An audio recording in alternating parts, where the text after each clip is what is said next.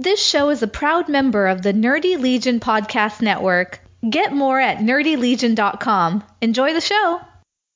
Spoiler alert! What Did You Watch This Week is a candid discussion about recent movies and TV shows, and it may contain spoilers if you haven't watched them yet. Listen at your own risk.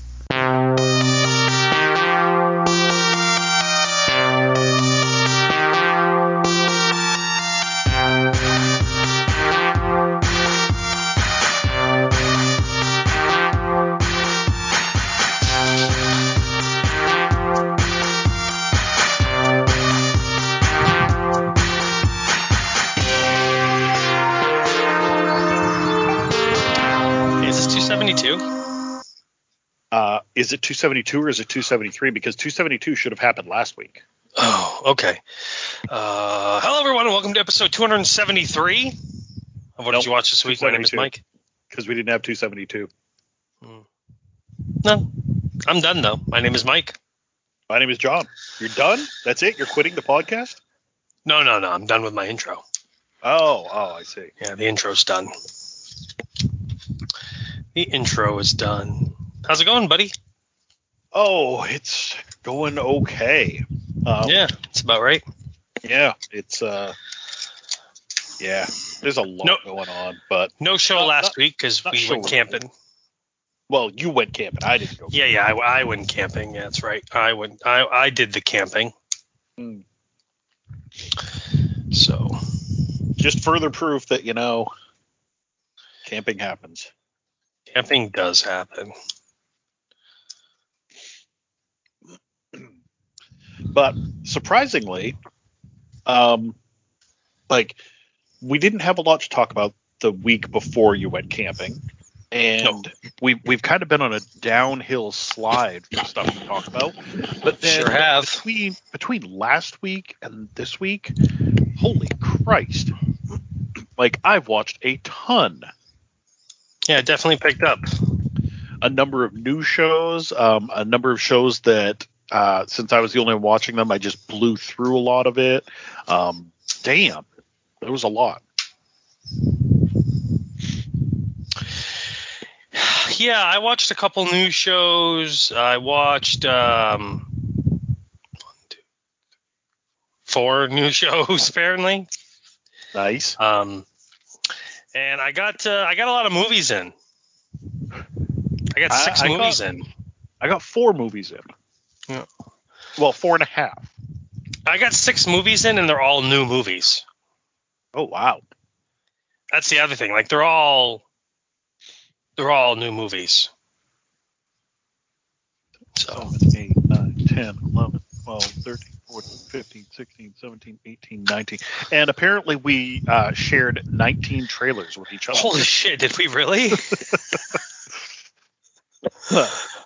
yeah. That's a lot of I mean, trailers. two weeks. It's still a lot of trailers. It is. It is. Um, It's, it's hot in here. yeah. I'm in the dining room. There's no AC in the dining room. My fan on me. I uh I got my AC going and I got my uh my fan going under the desk blowing up on my balls. So Yeah.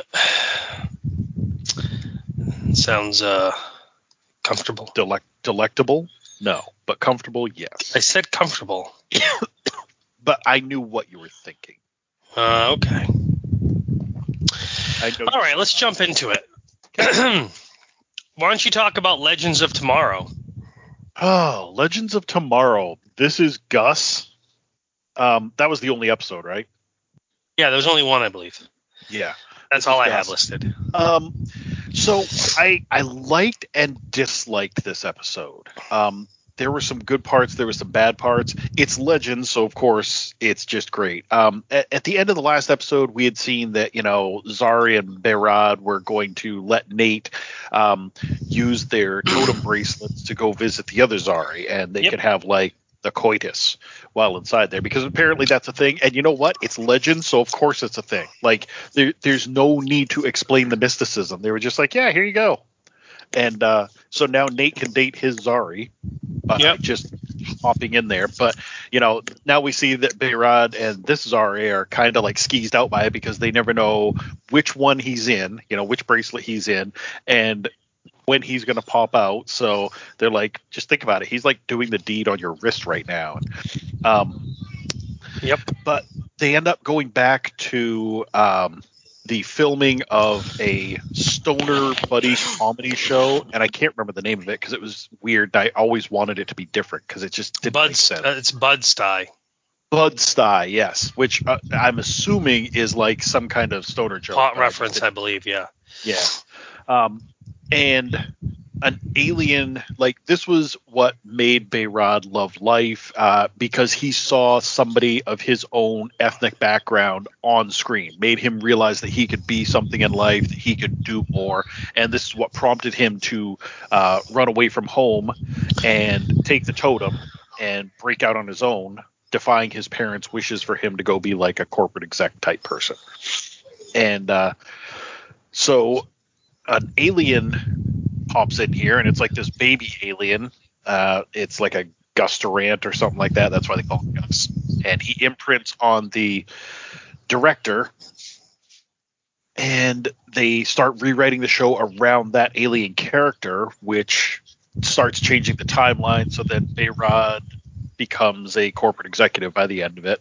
And it's uh it's another one of these. We had that one with um where Nate and oh god, uh, Brandon Routh's character, um, they took George Lucas out of the timeline, wasn't it, or was it Steven Spielberg?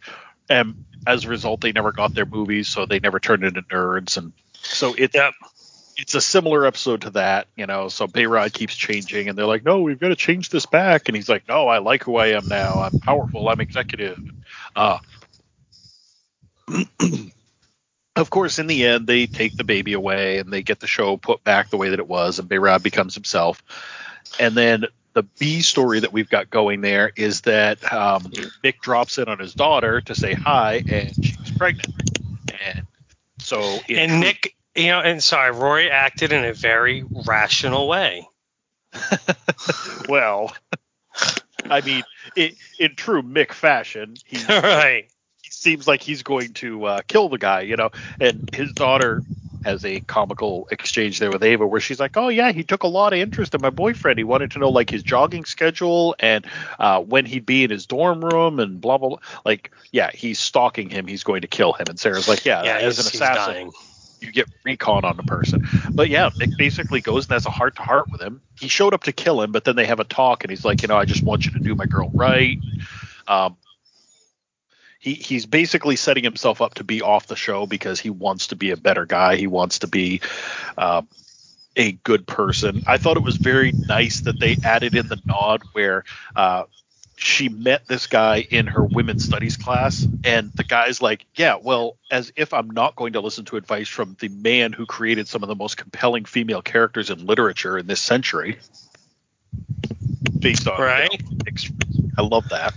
Yep. Um, so yeah, it was it was uh, an okay episode. It's been done, you know. It's a tried and true, but it's been done kind of thing. Yeah. And uh, I didn't hate it. I enjoyed it. Um, I don't know. What'd you think? Uh, I thought it was a good episode. Um, you know the um, the other story they had, I guess the C story is the Zari's trade places. Oh yeah, and they found Yeah. out that they can now do that. Yep, yep. And also, you know, Mick apparently had eggs laid in his ear by Kayla. That's right. Yes. Yeah, that was Yeah. that- that was the D story. So, um, I mean, no, it's it's. I, I wouldn't call this the greatest season of Legends of all time. It's a good season.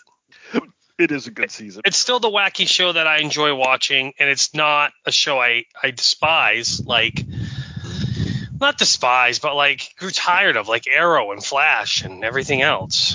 Mhm. So, anyways, keeping with the superhero theme, what'd you think of? Uh, do we have two episodes of Loki to talk about technically? Yes, because uh, before you went on hi- hiatus, there we had the fifth episode, and then Yeah. the finale aired. So, yeah, I kind of like had built up my notes, and I sent you that little video about the top ten things that you missed, and then it was like, oh, uh, now we're into the finale, so we've got everything. Yeah, so we got two episodes to Loki to talk about. Journey into Mystery was episode five. I really enjoyed this episode thoroughly. Yeah. Um,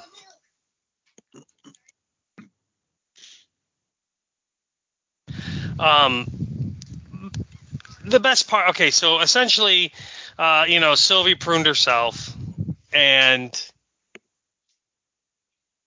that's how she got to the same realm um, as Loki. You know what I mean? Because at the end of episode four, he wakes up and he's surrounded by the other variants. We get to meet a lot of the variants in this one. I love how accepting they are that there's an alligator Loki, and that's just fine. Uh huh. You know, this is Kid Loki's realm. He's the he's the king there because and he killed Thor, and that's when that's that was his uh, variant that he caused. Mhm. Um, so in the beginning of this one, Sylvie is trying to force uh, Renslayer um, where Loki was, and Renslayer told her she was in the void at the end of time, and Sylvie's trying to figure out where the the ruler is, if you will, of all this, and and her conclusion is must be at the void at the end of time, and Right. prunes herself, and uh, I thought it was hilarious because while she's out there, she runs into to the um, what's it called, the creature, the cloud Oh, creature, um, Alioth Alioth, yes. and she's running away from it, and you see the pizza car, pizza delivery car speeding up, and it's Mobius Mm-hmm. because that's where he is. Um, and they head off together. I like how uh, Loki and classic Loki and alligator Loki and kid Loki, you know, like Loki goes to escape and he finds all the other Loki variants that are there, and they all get into the President shelter. Loki. Yep. And they get into the shelter together. And then uh, Black Loki turned on everybody else. And everyone turns on everybody. And then they all start fighting. Yep. Which I thought was hilarious. And that's when we see Because course classic. Loki. Huh? Because of course they would. They're Well, yeah, of, of course they do. Uh, so classic Loki, Kid Loki, and Alligator Loki, and, and regular Loki, they all escape together, and they find the the Alioth Cloud, and his goal, he's gonna fight it. And then they see like a whole destroyer ship land, and they just start unloading their artillery at this thing, and it just destroys it and kills everybody, and destroys the ship, make, makes it a big rust pile, etc. Um, Sylvie shows up. She's got a temp pad. She's got Mobius, and her plan is to um, not possess, but um, uh, enchant Yes. the Alioth. Yep. And she's going to get Loki to help her because that's what she's going to do. And so while they're trying to enchant it, like first Loki causes a distraction, and then Alioth comes over to her, and they're both trying to enchant it, and they're working hard together, and, and it looks like all is about to fail. And then classic Loki shows up, and I loved this whole scene where he makes basically Asgard and the city to distract Alioth, and the music they were playing the whole time. I think I messaged you mm-hmm. how badass the music was, in my opinion. It was a weird 70s, 80s style, not techno, but I just friggin' love the music. I, Yeah. I and watching classic Loki, where this is a not this is essentially a throwaway character. We met briefly at the end of the last episode, and now we've met him this episode, and he steals the show. Yes. He absolutely steals the show with his performance, distracting Alioth until he's just run out of gas, if you will. Like he's he's he's his body has grown weak and tired from from putting out so much power, distracting it, causing the illusions, and Alioth eventually kills him. It was absolutely phenomenal. I love that scene so much.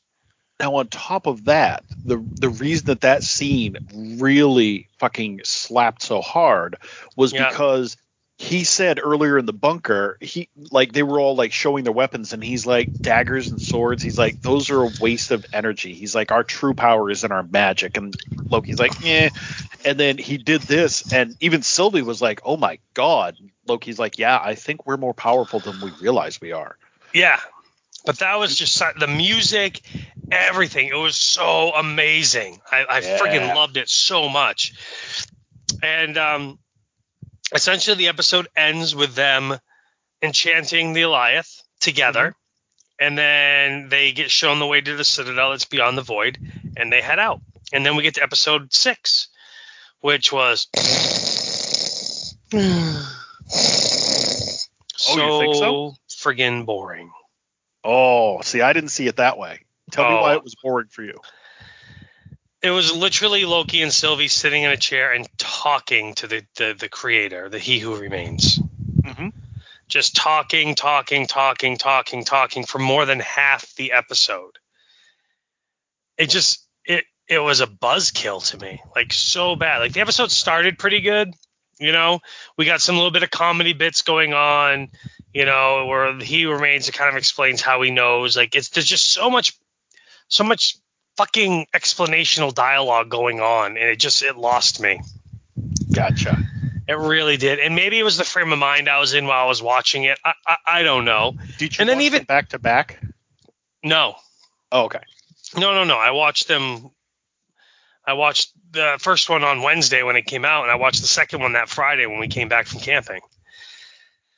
So like you know, ten days apart, and it was just yeah, it really to me. And then there was just so much explanation, and I know they need to do it because they're setting up the multiverse and the multiverse war and everything else. And then Mobius, like, I'm gonna go tear the place down, and then he just fucking talks to Renslayer, and then takes one offensive move and gets put on his ass, and he's like, "Yep, that's that's the end of me, I guess." And then she goes off through the some doorway and and through the temp pad, and it was just yeah, yeah. And then you know Sylvie and, and Loki have their little little squaring off thing, which was decent. Um, where Loki's trying to convince her that this is the wrong move to make, and she basically kisses him and then pushes him through a doorway using He Who Remains as his version of a temp pad, if you will. Mhm. And uh, yeah, and then she kills him rather lacklusterly. Like the sound effects of the blade going in were even like, oh, did she actually stab him? Like even the sound effects were let down. As far as like there was no big like of the blade going into his body. It was just like oh, and then oh, I guess he got stabbed. And I'm not saying we needed blood to fly everywhere, but you know at least a noise that someone did something. Right. Um, and then Loki's back at TVA headquarters, but he's apparently in an alternate realm. Um, because, you know, uh, Mobius and B15 are there and they don't know who Loki is. And it, it- shit's going to pot or whatever. And the statues, instead of being of the Time Lords, or not the Time Lords, the uh, Time Masters or whatever, it's of it's of uh, He Who Remains, one of the variants. It's, that's the statue of Uh-huh. of the timekeepers. So it was just yeah, it was. I mean, and then the PS was basically like Loki's coming back in season two. Yep. Um, which is great, but yeah, I was just not impressed with the finale. Like it was a real letdown, to in my opinion. What about you? So for me, I loved it. Um, Oh. First off, this is the first time that we've had a series that is focused on a villain, and that's that's kind of an odd thing. So usually you have the hero and you watch their story in three acts, and by the end, you know you get this grand uh, build up, showdown, big fight scene. You know, even in the shows, WandaVision, Falcon and the Winter Soldier, Endgame, everything, you know, there's always the big climactic fight. And this, you didn't have that. This was cerebral. It was all talking. It was all expletives and, um, sorry, explanation, I should say, and um, justifications. So it was bizarre, and I felt that it fit with Loki and with the fact that this was a villain story. Like, I don't know. I liked that part. I loved the explanations. I love the fact that we essentially got Kang the Conqueror, or in this case, Immortus, um, he who remains being Immortus, um, and explaining that he's the one who discovered the multiverse, that the multiverse always existed, and that he and the other versions of himself all started opening up portals to meet with each other, to work together, to bring, you know, uh, this is what my universe has come up with. This is what my universe has come up with, and sharing. But then some of them started getting ambitious, some of them started getting greedy, and they started fighting each other. So everybody went to war. Everybody started killing. Uh, it became the multiversal war. And this is the guy, this one sitting here, Immortus, is the one who tamed the Alioth. He found the Alioth, which is this fucking grossly powerful universal entity that eats everything. Um, and he basically said, Hey, let's work together. And they started pruning all the other realities until he had the one that was just him, so that there wouldn't be any more war and famine and destruction. And so he exists and he created the sacred timeline and he created the TVA to make sure that no branches ever happened so that there wouldn't be a multiverse so that no none of his copies could ever come out. So he's he's an interesting fellow because in that sense he's basically protecting the universe from himself. He's saying, you know, that the whole place will be ripped apart if I don't stand guard here and protect you all from myself it's also very egotistical because he's basically saying I'm the most important thing in the universe and I need to protect you all from me. When, you know, you've got Thanos, you've got Galactus, you've got all these other cosmic level threats. So that part was also funny. But I just loved having him sit there and explain the nuances to two intellectual characters who could follow along and didn't just want to punch.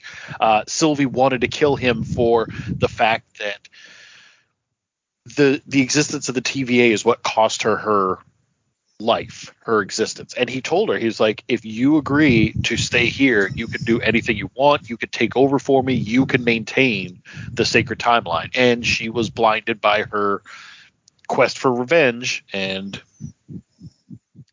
fucked him over. So that in the end, like you said, we've got Loki appearing back at the TVA in one version of reality. We don't know if it's the prime or one of the alternates. And essentially, um, the statue is now of Kang the Conqueror. So yeah, the multiversal war now starts, and yep. this is where we're going to have uh, Doctor Strange and Multiversal Madness. Uh, this is where we're going to have um, Spider-Man: No Way Home and its multiversal issues. Uh, and coincidentally enough, this is where we also get the start of What If.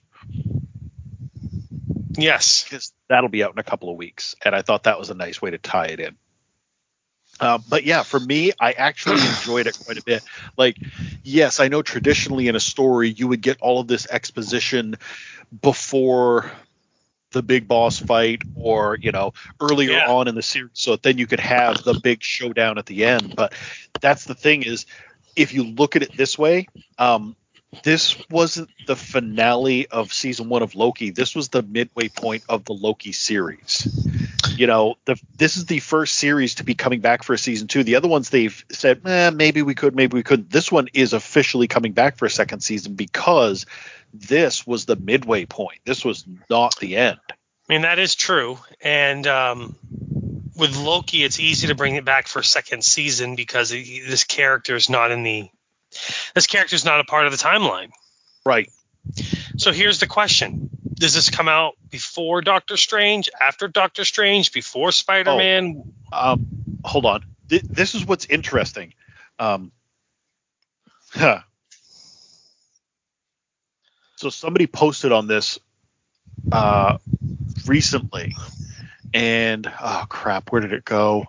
I gotta find this. But basically, um, the shows came out in the wrong order. Loki was supposed to come out before Falcon and the Winter Soldier and before um, WandaVision. Really? Yes. And so it makes more sense that way. Um, shoot, that's June, June. I'm trying to find it. I saw these on TikTok, but I'm not going to find it online. I'm sure. Um, yeah. So essentially, it was supposed to come out after Endgame. Like this was supposed to be the first foray into the shows, but because of production schedules and stuff like that, it came out in this order. Um, so one of the things about that is, oh, that lends a lot more credence to the fact that Ralph Bohner is actually Quicksilver from an alternate reality. Um, because the multiversal war was started here, and then we go into WandaVision, then we go into Falcon and the Winter Soldier, Okay. and then we go into I believe the next one's Doctor Strange in the Multiverse of Madness, and then Spider Man, or it might be reversed. It might be Spider Man and then Doctor Strange. Okay, that kind of that's makes a bit more sense.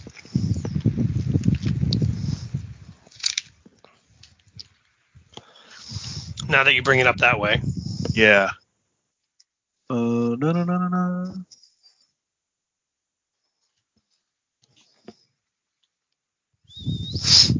Yeah. Yeah. I wish I could find the exact thing. I should have linked it, but um, yeah.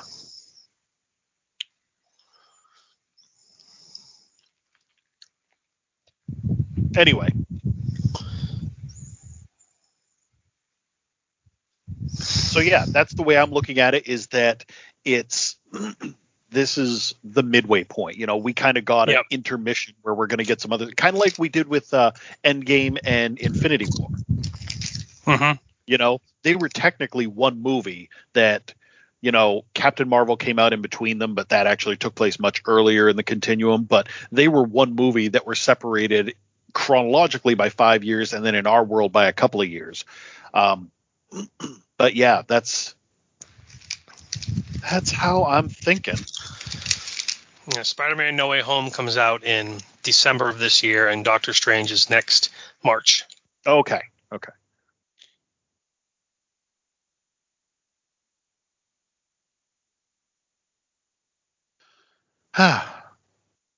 so, what would you say?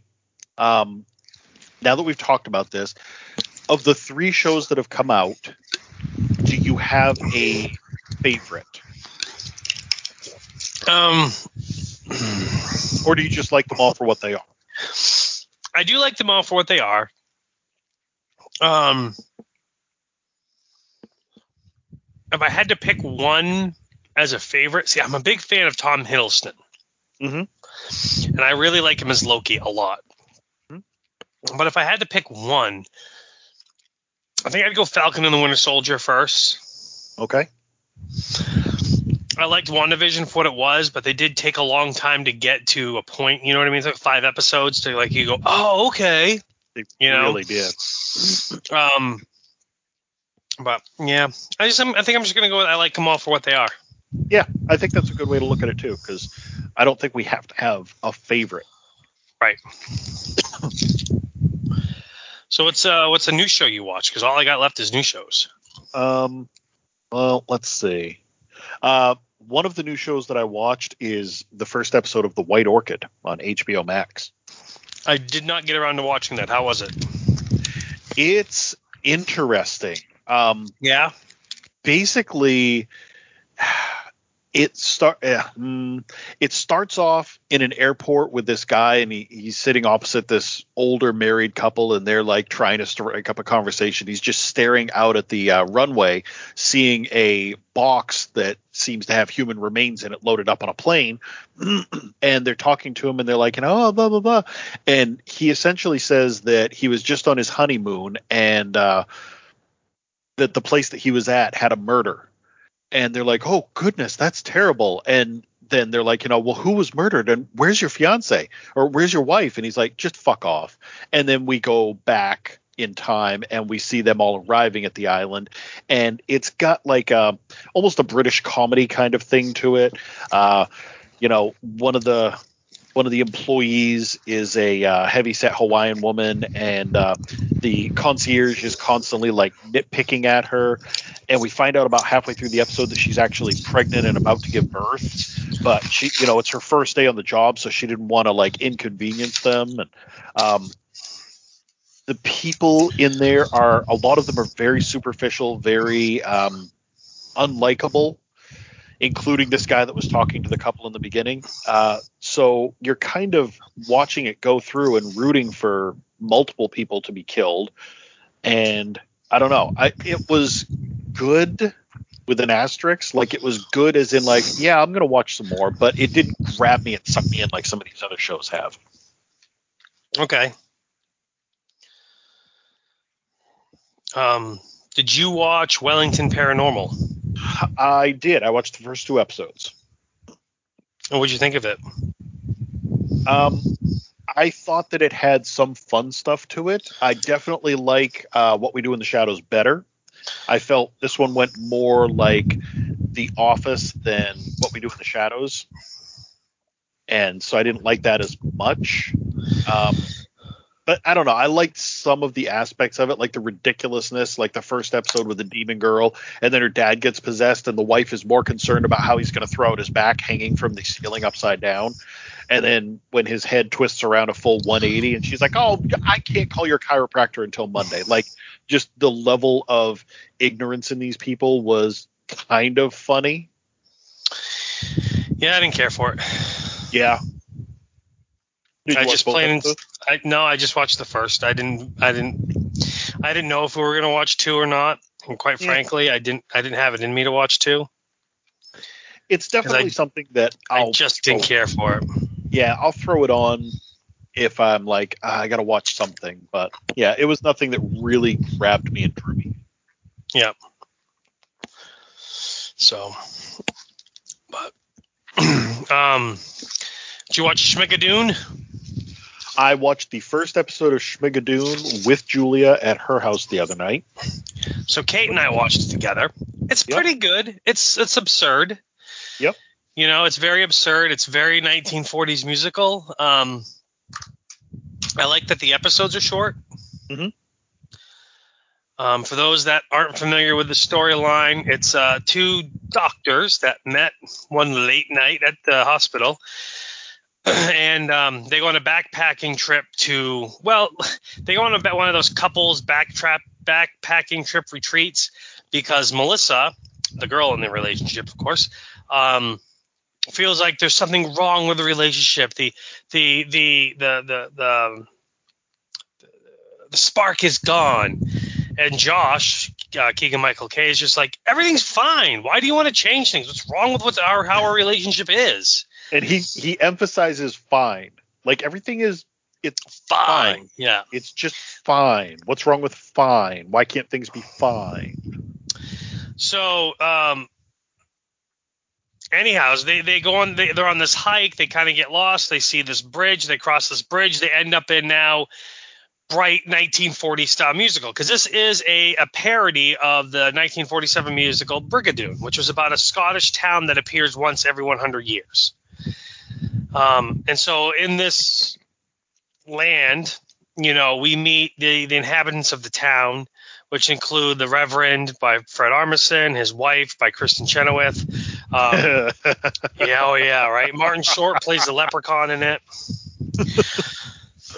so it's it's it's good. You know, they they end up in the city. They they walk in and uh, they're, they're greeted by everyone singing and dancing. And I like like the. Uh, Keegan Mike Josh's uh, we didn't buy a ticket everybody you can Yeah. stop because he's not a musical fan, and she just loved it. You know, absolutely. And um, I don't know, I, I liked it. Kate thought it was meh. Yeah, we just watched the first one. Kate thought it was meh. Okay. So, but Um, they try to leave and they can't. Yes. They That's can't the leave. They the can't leave. They yeah. Every time they go across the bridge, they basically walk on the other side of the bridge back into the town, and they run into Martin Short, the leprechaun, who tells them, of course, in song, that they have to find true love to leave Schmigadoon. So, I definitely plan on finish watching it. Now, did they release all the episodes, or is it just one They week? did the first two episodes apparently, which I didn't realize, and then it's one a week after that. So I'll watch episodes two and three to get caught up Gotcha. this week. Did you watch the first two? I just watched the first one, so I ended where you did, and Okay. uh, yeah, we we both really enjoyed it. We laughed a lot. Um, Keegan Michael Key does a great job with the you know the flat, affected, deadpan kind of you know. "Mm, no, Oh, no, yeah. this is insane. Uh, but he, Yeah. they're both very tropey characters. Like Cecily Strong is is M- Melissa, and she is the tropey. Um, "Oh, honey, why are we so terrible? Why does everything suck?" And he's like, "No, everything's fine." But then, you know, he's like, "I'll take you out to dinner," and then falls asleep. And Yep. she's like, "No." So she goes to find the young man who told her she was beautiful, and you know, it it's very very generic in that respect. But I still really enjoyed what I saw of it. Yep. Um, and I will definitely watch more. The songs were hilarious. Kristin Chenoweth as the preacher's wife was fucking hilarious. Like she has a problem with the fact that they're an interracial couple. Um, and the fact that they're not married and they Yes. wanted to get a ho- share a hotel room. yeah, which is against the town rules. If you're Yeah. not married, you don't get to share a hotel room. Yeah.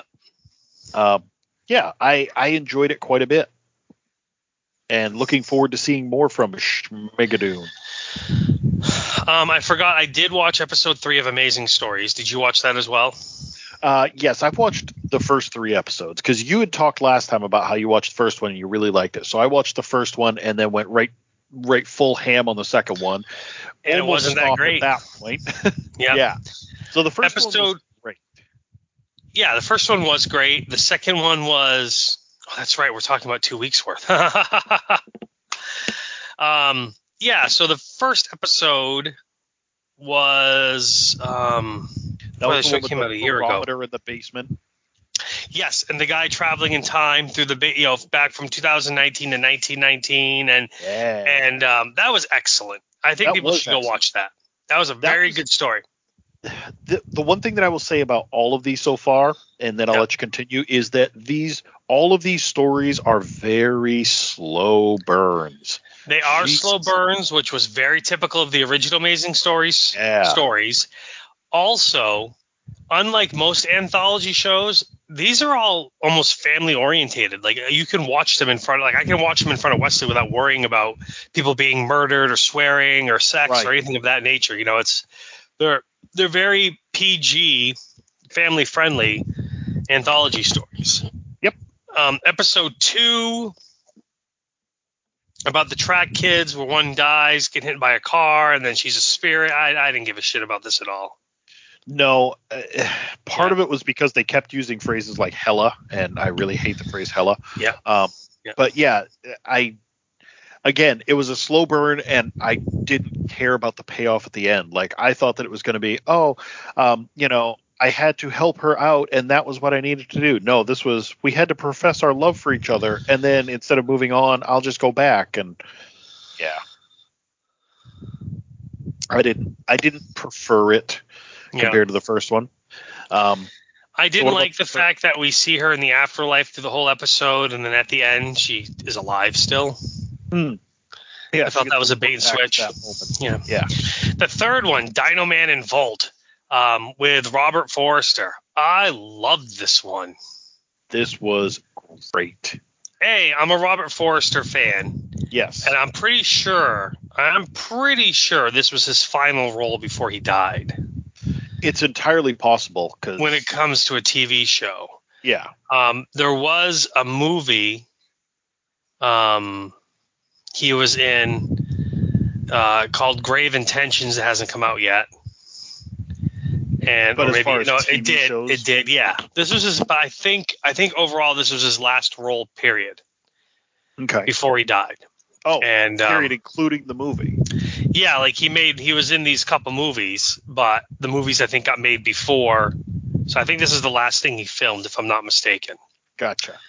Um, but no, I, I enjoyed this a lot. So we're getting near Halloween. We've got this young kid named Tyler. I think he's supposed to be what 12.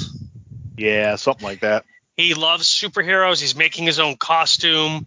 Um, you know, it, it's it's the classic. He hasn't matured with quote fingers as fast as his friends have in high school or middle school. So they're all kind of into girls now and not into going trick or treating or comic books or whatever. So he's a nerd and they're too cool for him. Even Yeah. his best friend kind of deserted him. So that's his story.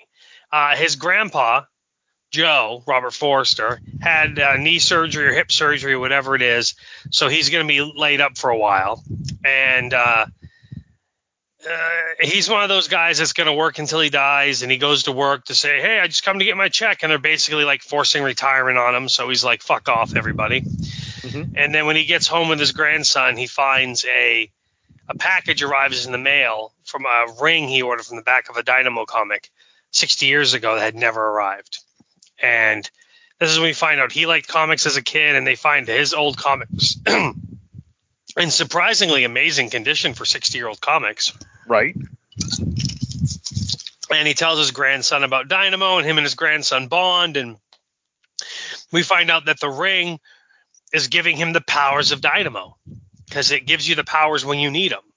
Right. It comes to you when Um, you need it. Comes to you when you need them, yeah. You know, and it was just it was really good. I think it's definitely worth people's time. Yeah. Um, Yeah. I, Yeah. I, I would give this one a sell as well. It's interesting. Um, now that we're talking about it, I went on IMDb to look that up because I also like uh, Kyle Bornheimer, who played his son. Um, Mhm. Really like that guy. He's a great actor. But I'm looking at the five episodes on there and the ratings. Of course, it's IMDb ratings, but so you get the Cellar, which got a 7.3. Dynoman and the Volt was 6.4. Uh, Yeah. The last two episodes, Signs of Life 6.2, The Rift 6.7, The Heat, which was episode two, four. yeah. See, yeah, bad episode. Yeah. So we only have two episodes left, and um, yeah, I look forward to watching them. Yeah. Yep, they should be good.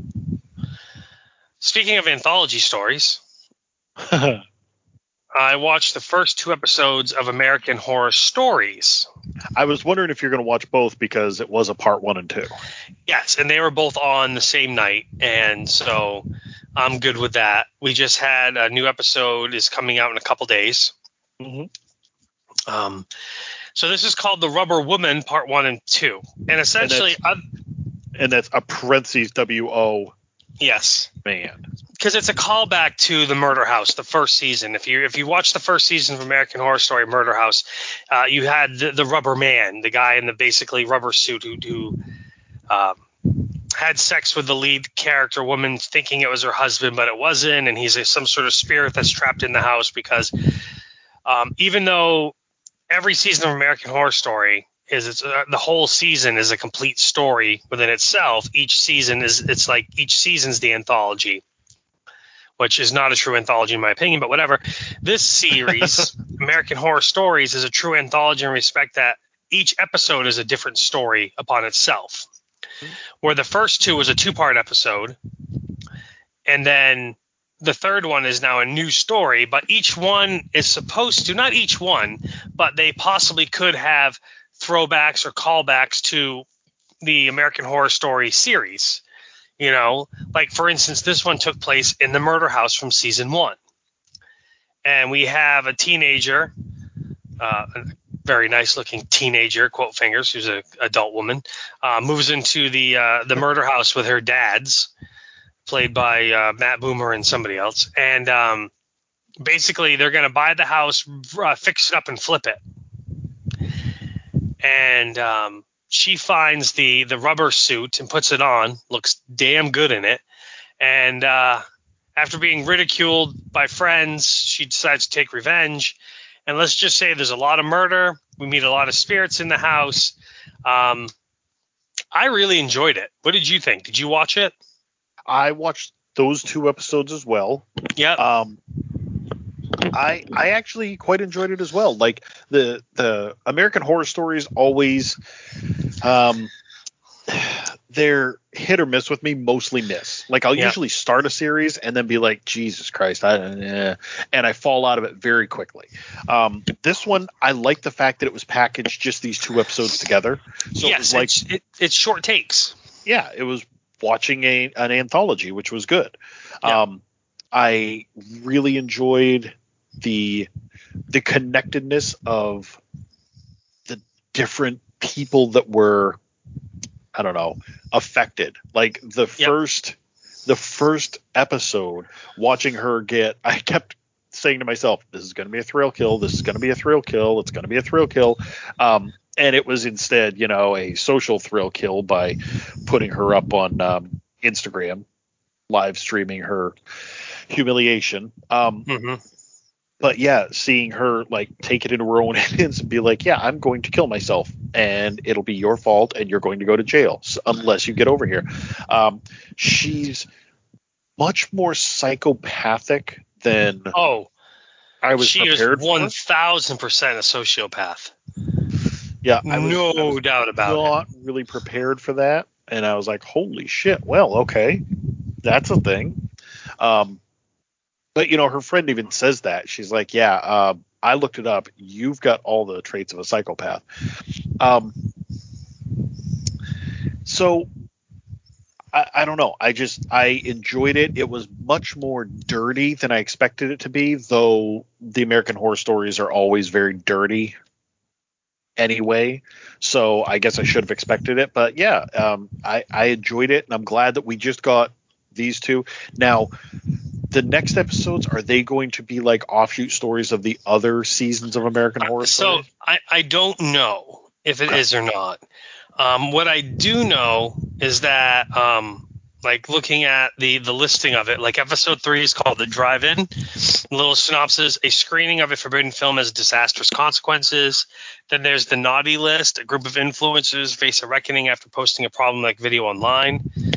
Uh, one's called Ball, which is uh, a wife does the unthinkable for a chance at a successful pregnancy, and then a Feral, which is a family goes camping, uh, goes on a camping trip unaware of what's lurking in the woods. And I don't know how many episodes they're going to be. That's only six. I don't know if there's going to be six or eight or how many there is going to be total. Um, Gotcha. Because I can't remember. I read it at one point. I know that like this is supposed to end and it's going to go right into the next season of American Horror Story. But if you look at who's starring in each episode, um, yeah, if you look look at who's starring in each episode, they're all names from the others from the other seasons. You know what I mean? Which normally you'd be like, oh, are they going to reprise their characters? But this is an American Horror Story, and they've done that before. You know, Exactly. Yeah.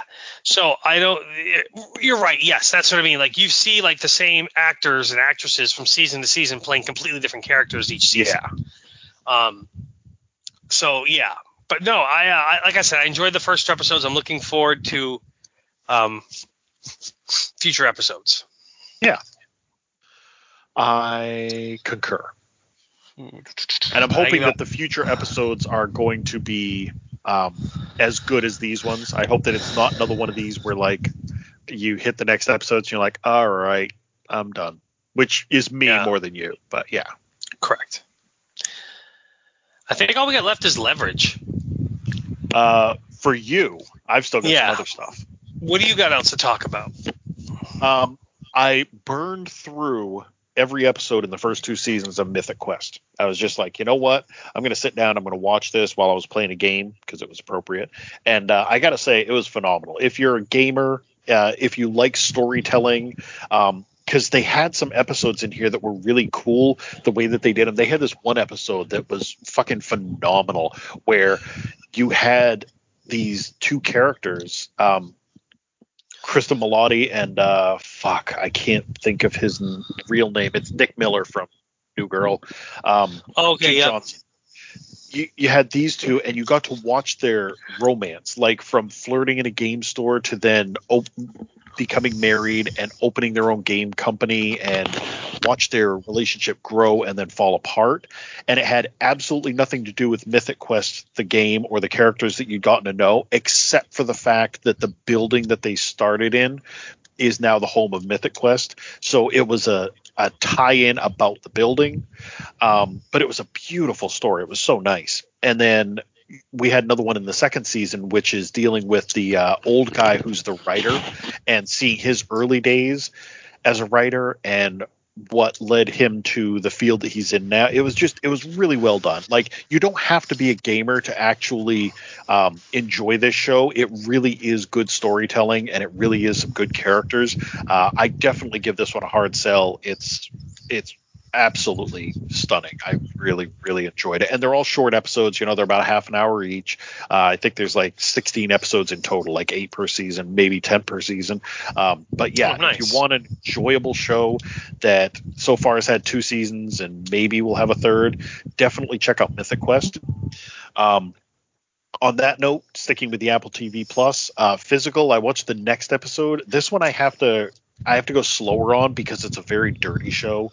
Like it's the 80s. It's very gritty. It's very grainy. There's a lot of uh, sex and drugs and swingers and um, you know she caught this guy uh, filming porn in the back of uh, uh, kiosk in the mall or a room in the mall and it, it's just it's I'm gonna keep up with it, but it's much more. It's got politics. It's got, um, you know, uh, what was it? The eating disorder issues. Uh, so it's a heavier show. It's it's harder to get into it. Like I couldn't binge this one if I wanted to. Um, but then flipping back around again, uh, Ted Lasso. I'm up to about the eighth episode in the first season.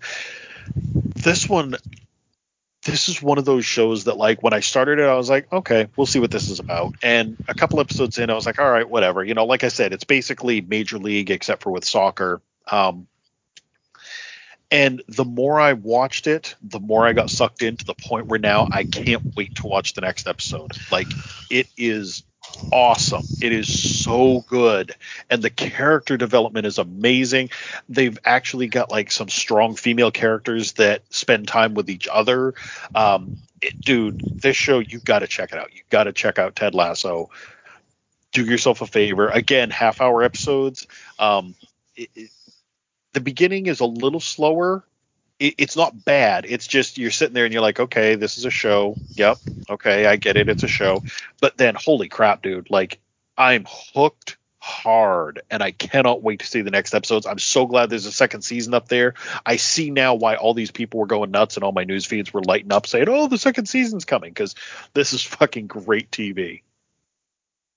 Like legitimately right now, Apple TV Plus, I'm so glad that I'm spending the five bucks a month on it because, you know, between Mythic Quest, Ted Lasso, and Schmigadoon, I'm definitely, definitely getting my money's worth.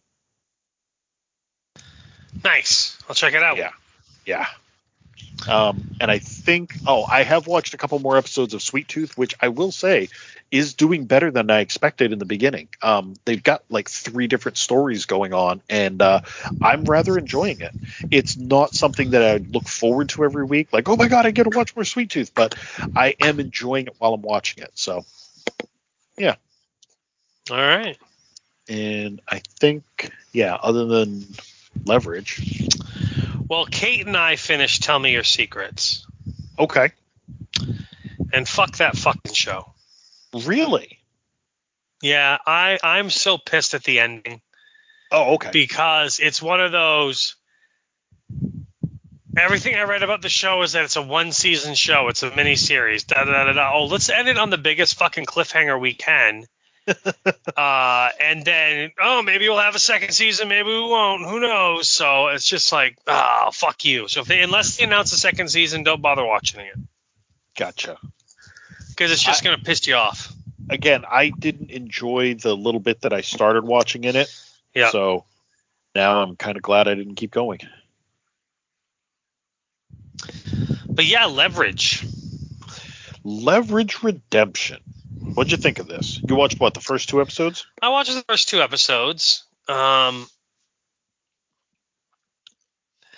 the uh, Too Many Rembrandts job and the Panamanian Monkey job. And basically, the first two episodes, they introduce us to the new characters. Uh, first, in the first episode, we get, uh, you know, Nate's been dead a year, Sophie's retired. Uh, they feel bad, and they meet. So they try to talk Sophie into doing a job one more time. just you know, just to just to just to do it, you know. Mhm. And um, while they're there, they run into uh, Noah Wyle's character Harry Wilson, who is basically he's a lawyer, he's a corporate fixer, if you will, and he feels bad because the guy he's helping, this billionaire, um, his company, you know, made a bunch of drugs that new people got addicted to and they died from it and on and on and on. And so now he feels guilty and he wants to set things right. So he tries to steal this guy's painting because that's the only thing that matters to him is his name and, and, and making it better. And he's a friend of the arts. And well, it's just things don't go into his favor. So essentially, he ends up joining the team. Now, he's not the new Nate uh, because Sophie's going to be the new Nate, but he's just a point guy, if you will. Um, and then in episode two, we meet Hardison's foster sister, who is also a hacker, uh, Breanna, and she basically becomes the new Hardison because Hardison's only on the first two episodes. Yeah, because he's basically like they're writing it as they've leverage has gone international. They have small groups all over the world, and he's kind of centrally controlling a lot of them, and. Yep.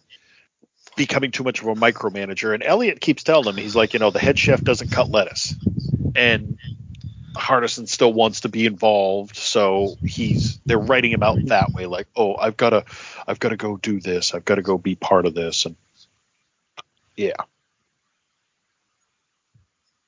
Yeah. Um, so, uh, yeah, and but the actor who plays him, Aldis Hodge, he's just too busy right now as an actor. Yeah. He's on another TV show. He's going to be in the he's uh, he's in the Black Adam movie coming up. He's just got a lot on his plate, so he might be in future episodes. But this first half of the season that they're doing, the first eight, he's only in the first two. Right. And now his sister's going to be the the hacker. So essentially, the first two episodes is the first one is getting them back in the game and introducing one new character. The second episode is them kind of continuing what they were doing. It's almost like a sequel to the first one, if you will. Um, and introducing his sister now as as as who's going to be the new hacker as this main character involved as well. Right. Um, so it was it was good. I enjoyed it. Did you think it was like Leverage of Old? Uh, I did actually. Um, a couple of things. One, they kept talking about how uh, it had been ten years, and goddamn, it has been almost ten years. Um, yeah, more like eight years, but you know, it's been a long time, and the actors all look the same. You know how sometimes you'll have that like no. See, I think Myers. I think Sophie looked a lot older. She did look older, yes. Yes, um, but you're right. Like Elliot still looks like I love watching Elliot as the hitter. I His love character it was, is. It was so go good when he's going to take on those guys, and she's like, "This is an audition for them," and he's like, "Well, this is what I'm going to do," and he like lays it out. And she goes, "Oh, now it's psychological warfare. They're going to be second guessing all their stuff." And then he takes him out just like he said, and he goes, he like rubs his jaw, and he's like, "Yeah, the big guy's got potential. Um, the rest of them, no." I just I liked it when like you know the two guys the, the guys came up to try and kidnap uh, Harry Wilson's you know Noah character Harry, and I, when I went back to watch the scene again because I kind of half missed it, I'm like, okay, Elliot's right there in the background, mm-hmm. but you don't you don't recognize it as being him the way they shot it, and then boom, he's right there beating him up. I love it. So I enjoy him as the hitter. I like Parker's character; she's still crazy, which is great. Mm-hmm. Um, it's it's it's a it, I like seeing the characters back, and I, I, think it's understandable that you know, hey, we're gonna have to introduce some new characters. Um, but yeah, I like seeing the characters back, and I'm I'm looking forward to watching more episodes. I actually went and looked it up because when I was watching it, because I was like, ah, I know that there was something there, but why isn't Timothy Hutton here? And I had to look it up, and yeah, it was sexual harassment, sexual yeah, assault allegations. Yeah, he uh, it was like he a 14 year old girl that he uh, apparently assaulted. So allegedly, yep. Yep. So I'm not defending him. I'm just you have to say no. allegedly. um, so yeah, that's why Nate has been officially killed off in the show. Yeah. uh, movies, right? Uh, let's see. Look through. Yeah, I guess we're up to it. All right, so the first thing I'm going to talk about is the first movie I watched, which is kind of the oldest movie I watched. Watched it on Netflix. It's called Sword of Trust.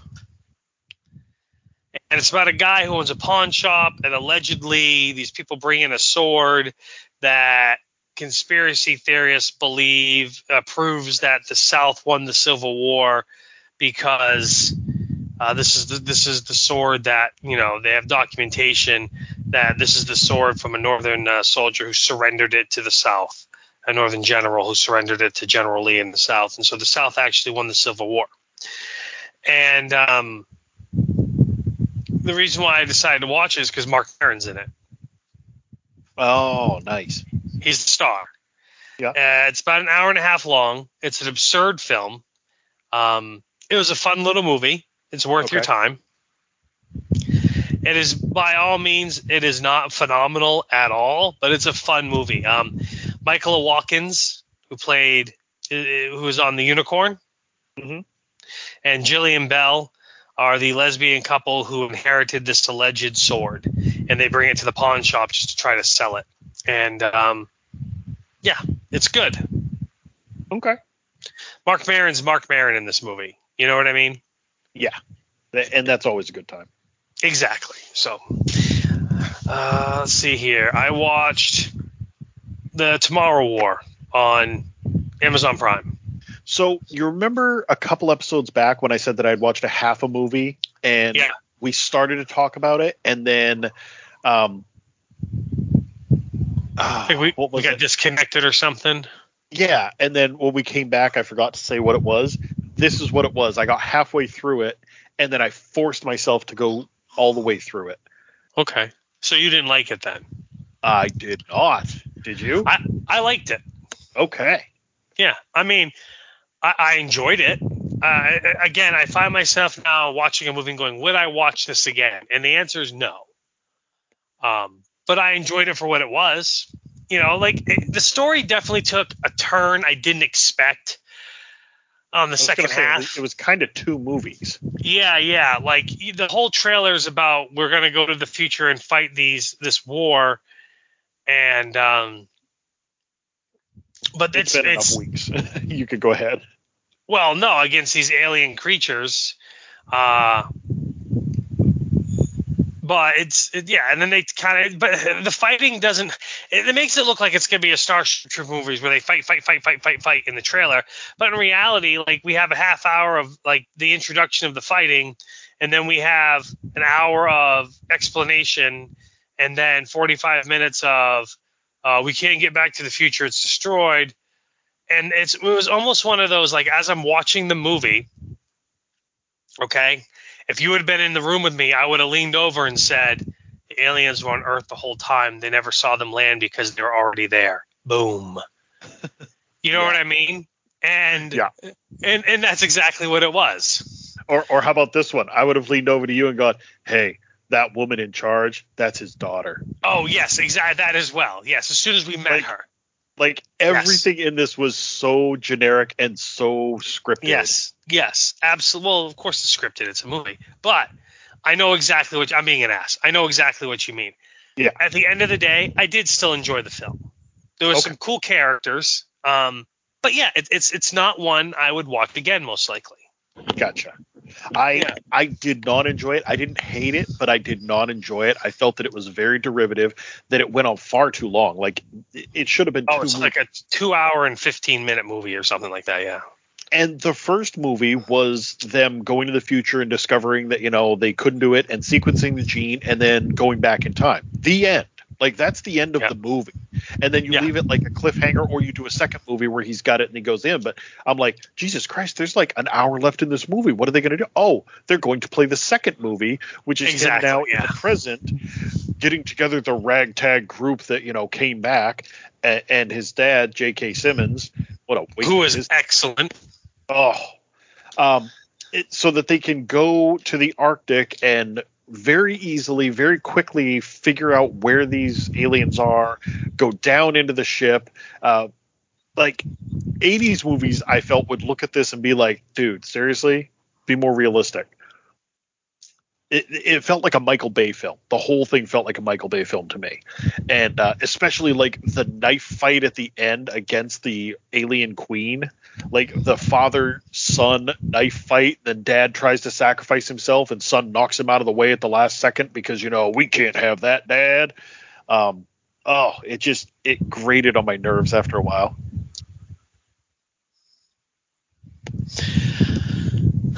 Um, I watched four other movies. What did you watch for any films?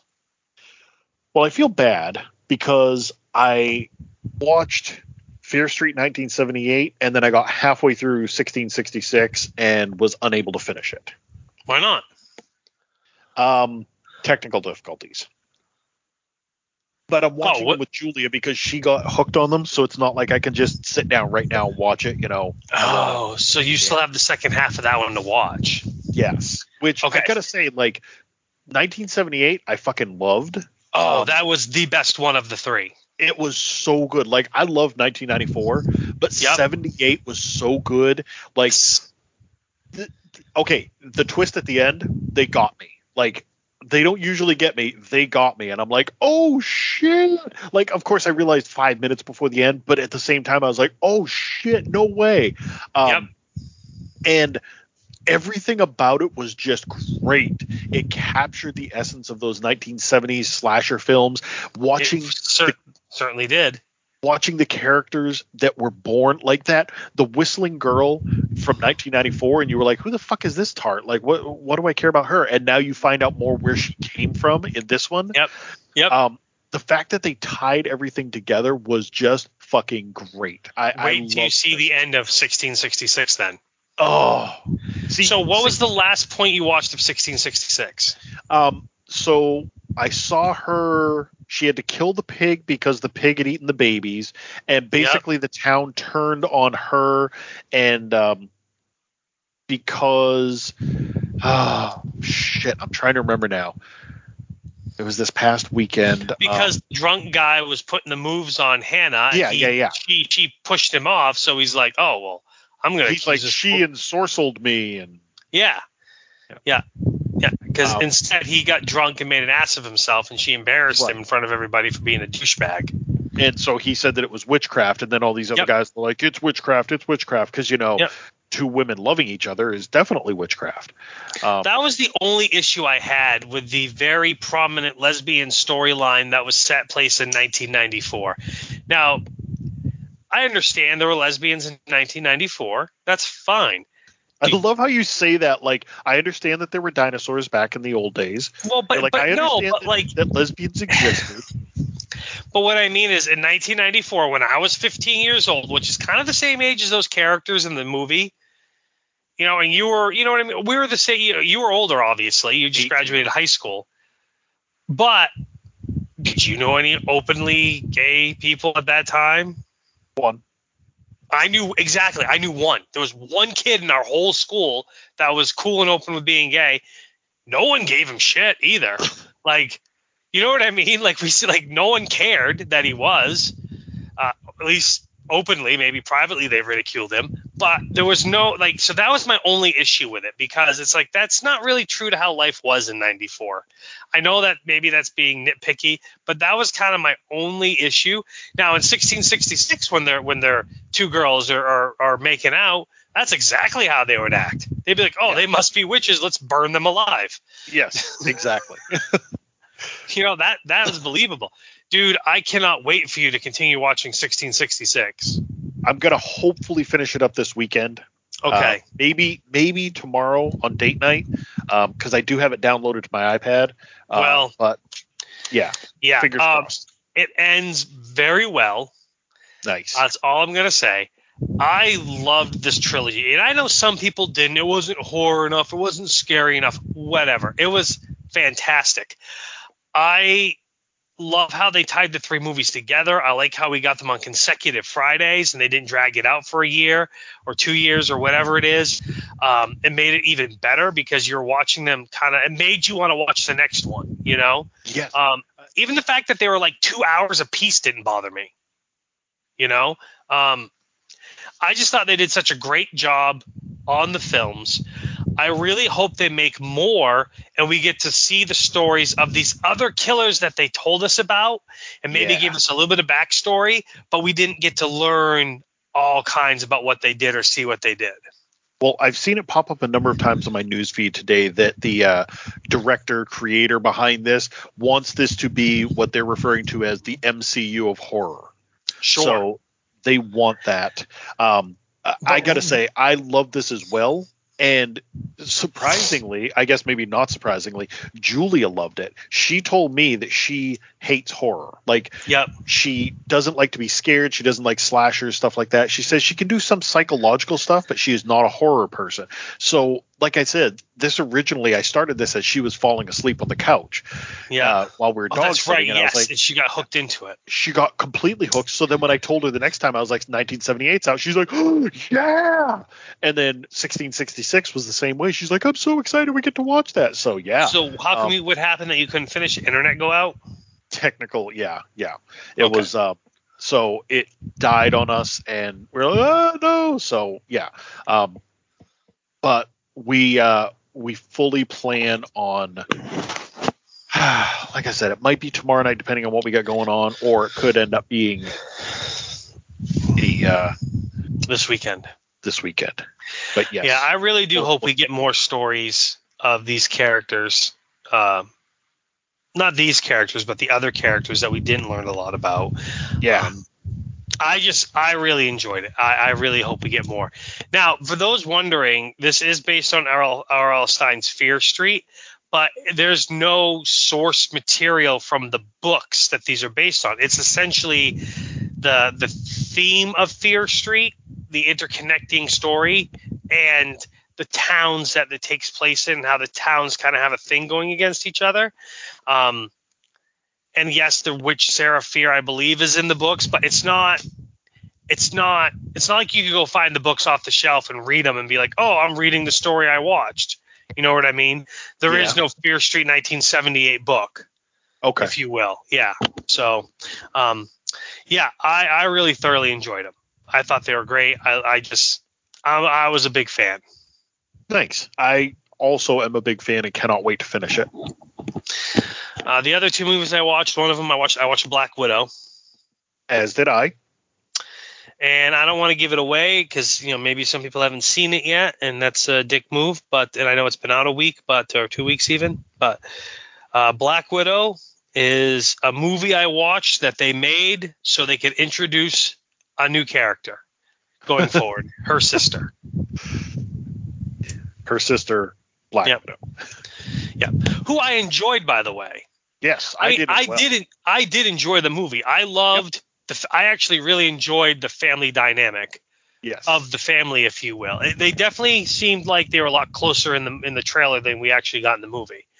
Um, but yeah, I uh, it was basically this was a movie to give us kind of almost like a Black Widow origin story, but more importantly, introduce a new character to the MCU.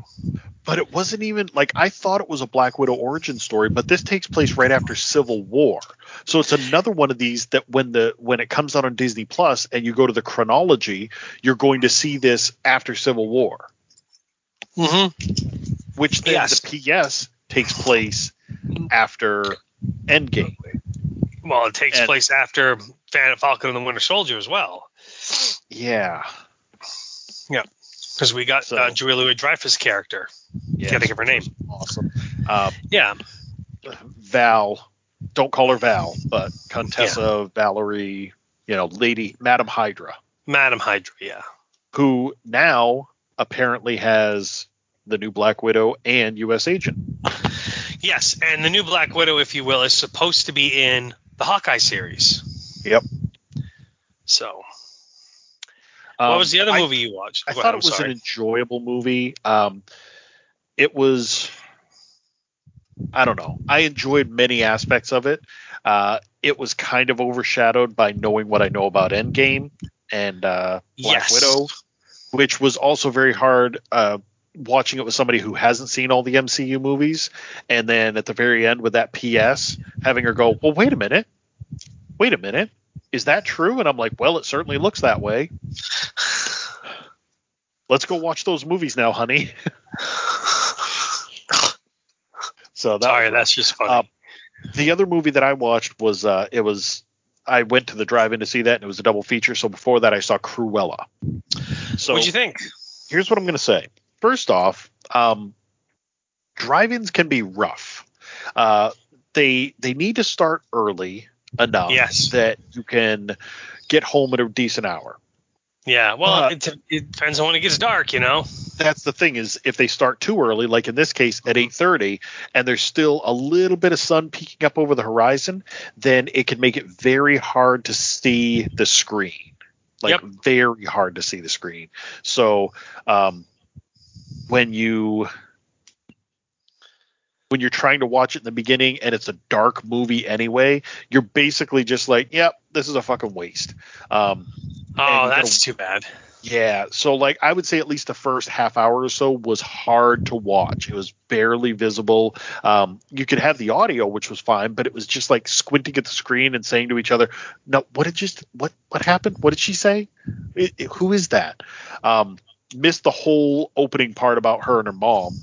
Like Oh yeah, uh, but once it, and then the other hard part about um, drive-ins, like I said, is the timing of them. So you've got Cruella, which is just over two hours. Then you've got an intermission. Then you've got Black Widow, which is over two hours. So you're looking at four hours right there. Um, Mhm. Four plus hours. It was actually closer to five between the intermission and all the extra time. So you know you're getting back to your place. In this case, we were at the Bangor Drive-In, and uh, she was house sitting right down the road in Hampden, so it wasn't that bad. It was like a But 15 still- minute drive. you still got in at like 1.30 in the morning. Yeah, yeah, Yeah. And then you're like, yeah, let's go to sleep. Yeah, that's like when we went to the Bridgton Drive-In for Grease and Dirty Dancing double feature, and we got home Oh, at like 3 God. a.m. Yeah, Yeah. that's insane. Yeah. And, and but that like when we went to Skowhegan last year and we saw Evil Dead and Pieces, they're both like Mhm. 90 minute movies. Yeah. So and the and the intermission was like 10 minutes. So, I mean that was reasonable, you know. Yes. Uh, we still got home at a reasonable hour, but yeah, that's the that is the downfall, if you will, of the drive-in, Yep. is uh, going to see that double feature. Now at Pride's Corner, it's still a single feature, so you go watch the first movie, you leave, and you're you're good. You know, you still get home late, but not two three in the morning late or one thirty in the morning or whatever. Of course, the earlier in the spring, if you can go, if the fields are dry. They start earlier, obviously, and then the later in the fall they start earlier. I mean, like last year, October, November, when they were playing in November, even like we went and saw Casper. I think it started at five o'clock. Jesus. Get- You know what I mean? Because it's dark enough practically. So Right. yeah. Um, But I will say this: overall, I loved Cruella. I thought this was great. surprisingly, really, really good. Yeah, I was shocked. Like Yeah. she's still a villain. This did not cast her as a hero at all. Nope. Uh, in fact, her henchmen, you know, who started out as her partners, became henchmen. Like even they were like, "Wow, she's a bitch," and she leaned right into it. Uh, but it was a great movie. It was like, I mean, essentially, it was the devil's the Devil Wears Prada, but with a much darker undertone. Because like in the Devil Wears Prada, in Hathaway's character was a nice girl and she was trying to be nice. In this one, I mean, everyone was just rotten, but it worked. It was such a good flick. Now, did you watch the mid-credit scene? Oh, obviously you did because you stayed for Black Widow. Did you was the mid-credit scene? Was that when you realized, oh shit, that's Roger and Anita? Like from the movie, the cartoon movie that we Yes. meet. Yes. Like Um, I picked up on Roger kind of straight away. I wonder, oh, I wonder if that's Roger from you know the movie. Like is is this how they know each other? But she he didn't actually end up really knowing her then. Um, but then at the end when we see her deliver the puppies to Roger and Anita, and I Uh-huh. just went, oh, that's Anita.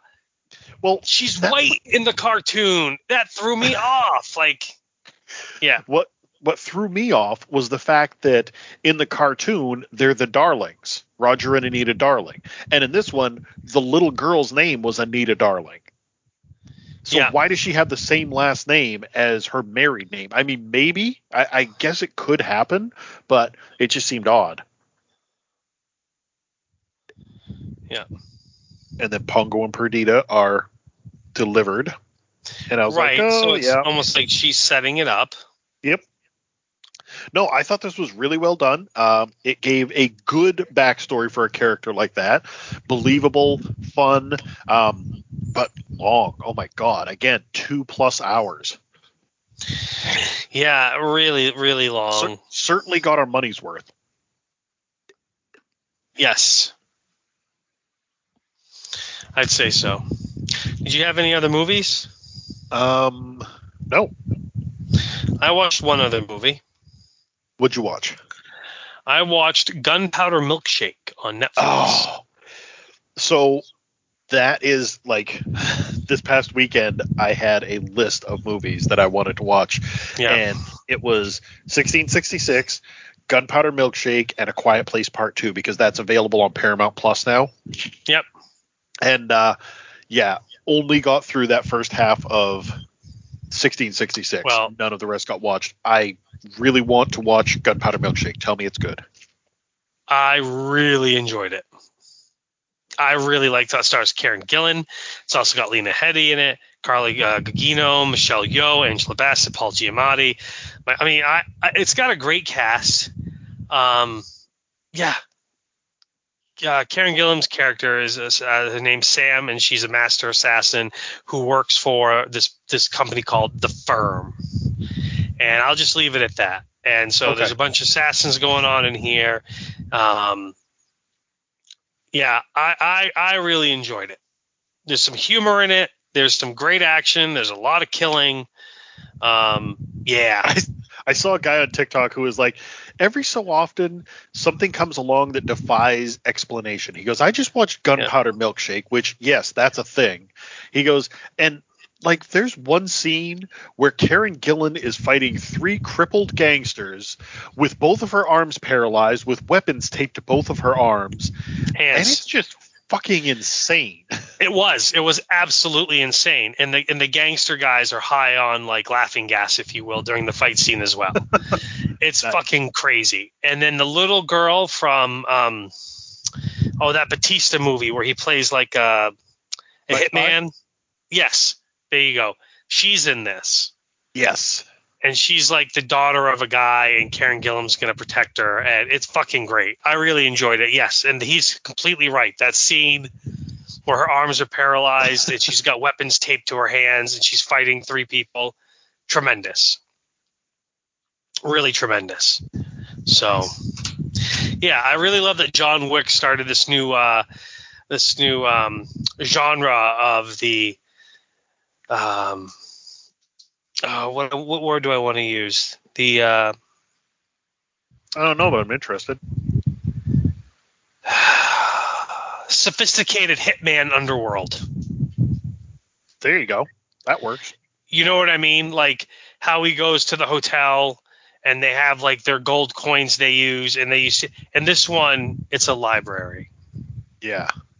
You know, so Oh, um, can't wait. I I, I would love to see a crossover. I haven't even watched it yet, and I would love to see a crossover between John Wick and this. there's definitely more humor involved in this. That's for sure. Awesome. Yeah, so I think you'll like it a lot. Oh, I know I will. Good, good, good. Yeah, Okay. yeah. Yeah, I'm gonna leave it on the list so we can talk more about it next week. Okay. Cool.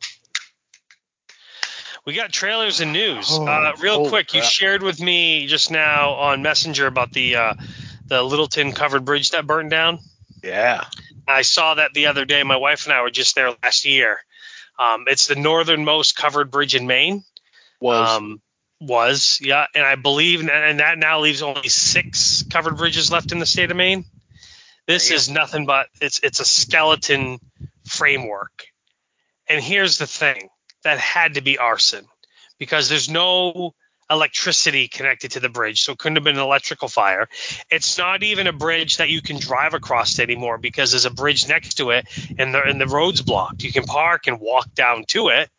Um, so that had to be arson. There's no, and it could have been, oh, someone was being a dumbass and accidentally set it on fire, but it was Right. no like naturally occurring thing, unless it got struck by lightning, and I fucking doubt it. Um, so just to throw that out there. gotcha. Trailers. Uh, there's a Holy shit ton. Yep. So we'll we'll do the uh, rapid version, I guess, or just start going. So, and Encanto, it's a new, I think it's Disney. Um, basically, this whole family that is magical, except for this one older daughter who has Yeah. no magic powers or superpowers or however they want to. Um, so, yeah, um, it, I'm sure it'll be one of those stories of you know, oh, learn to love what's inside of you, and you know, With original songs by is- it Lin Manuel Miranda? yes, And there's definitely a Latino influence in this film. It looks fun. It looks good. Yeah. Yeah. Yeah. Um, more exciting than that though is Marvel's What If. Yeah, that trailer looked outstanding. We we get to see some of the stories that they're going to be doing. They've got a Howard the Duck in there. They've got um, uh, what if Peggy Carter took the super soldier serum and became Captain Britain? Uh, Yep. What if Killmonger is the one who had rescued Tony Stark when he was out in the desert instead of you know letting him go to the cave and be Yep. uh, Iron Man? Um, it, it's going to be fucking great. I, those, those were always some of the best comics. So, by the way, yes, I love the What If comics. I was always attracted to them. Um, there's we're not going to get any more Stan Lee cameos because Marvel has said, well, he he's passed away. So even if you could do it animated style, Yep. uh, it's not happening because the the Loki short, the Simpsons wanted to do a Stan Lee cameo there because they he was on the show previously, so they had his audio track and they were just going to you know mess with it. And Marvel said, nope. No more Stan Lee cameo. So if anyone's wondering movies going forward, they've deemed it uh, not happening. Gotcha. Um, I guess it's useless now, but I had sent you the trailer for American Horror Stories. Yep. Um, that's all over. Um. Well, it's on now, but yeah. I sent you a news thing about how Zack Snyder's proposed uh, Star Wars movie that he proposed like 10 years ago before the new trilogy came out, uh, which was rejected by Lucasfilms and everything. Uh, Netflix has picked up the story, and it's going to be his own space opera now that'll be on Netflix. That'll be based on Star Wars, but not Star Wars. Correct. Yeah. Yep. Yeah. Mhm. um, Mr. Corman, I sent you a trailer for. Yeah. I don't know about this. It doesn't like the trailer. Basically, it's like, hey, here's an everyday guy who teaches fifth grade and he's struggling to find happiness in life. But it's Joseph so- Gordon-Levitt, and he created it, so that's Yeah. what gives it a little bit of uh, exactly. But otherwise, it's like it's something I'd have to watch to really form an opinion. Um, speaking of Sweet Girl, the new Jason Momoa movie. Um, yeah, that that trailer started one way and then said, "Oh, guess what? That's not what it's about. It's about this fucking shit over here," and took a hard left. I mean, my note was, trailer took a direction I was certainly not expecting. Yeah.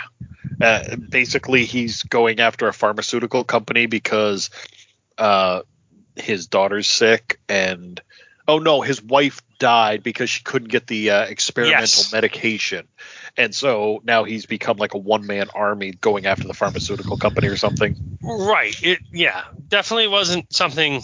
Yeah. Yeah.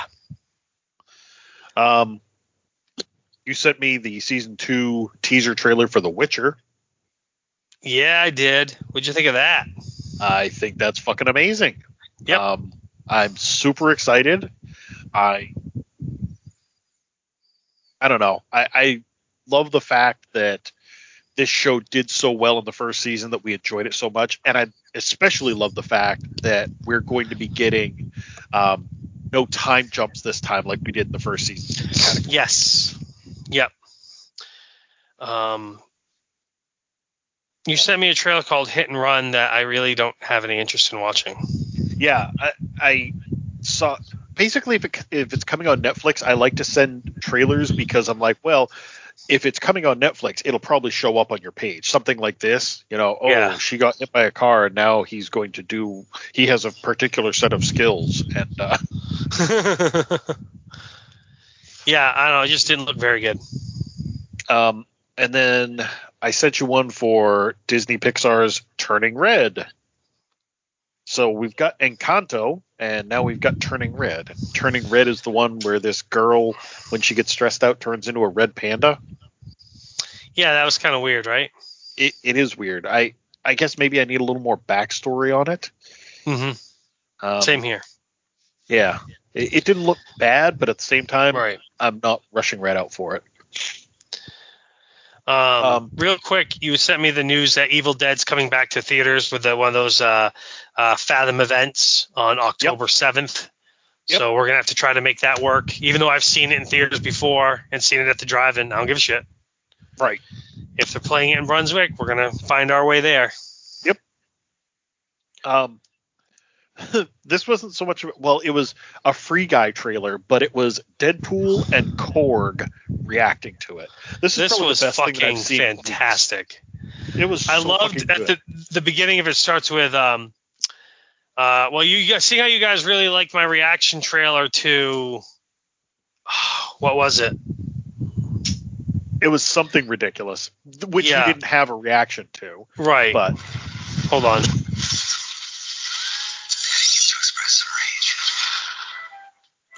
De- Deadpool maximum reactions, that's right. Well, hello there, and what's up, Reaction Faction? It's Deadpool. Don't forget to smash that subscribe button and follow me on Patreon. Cruella trailer reaction. Really liked my Cruella trailer. Oh, that's right. Where are the fucking dogs? and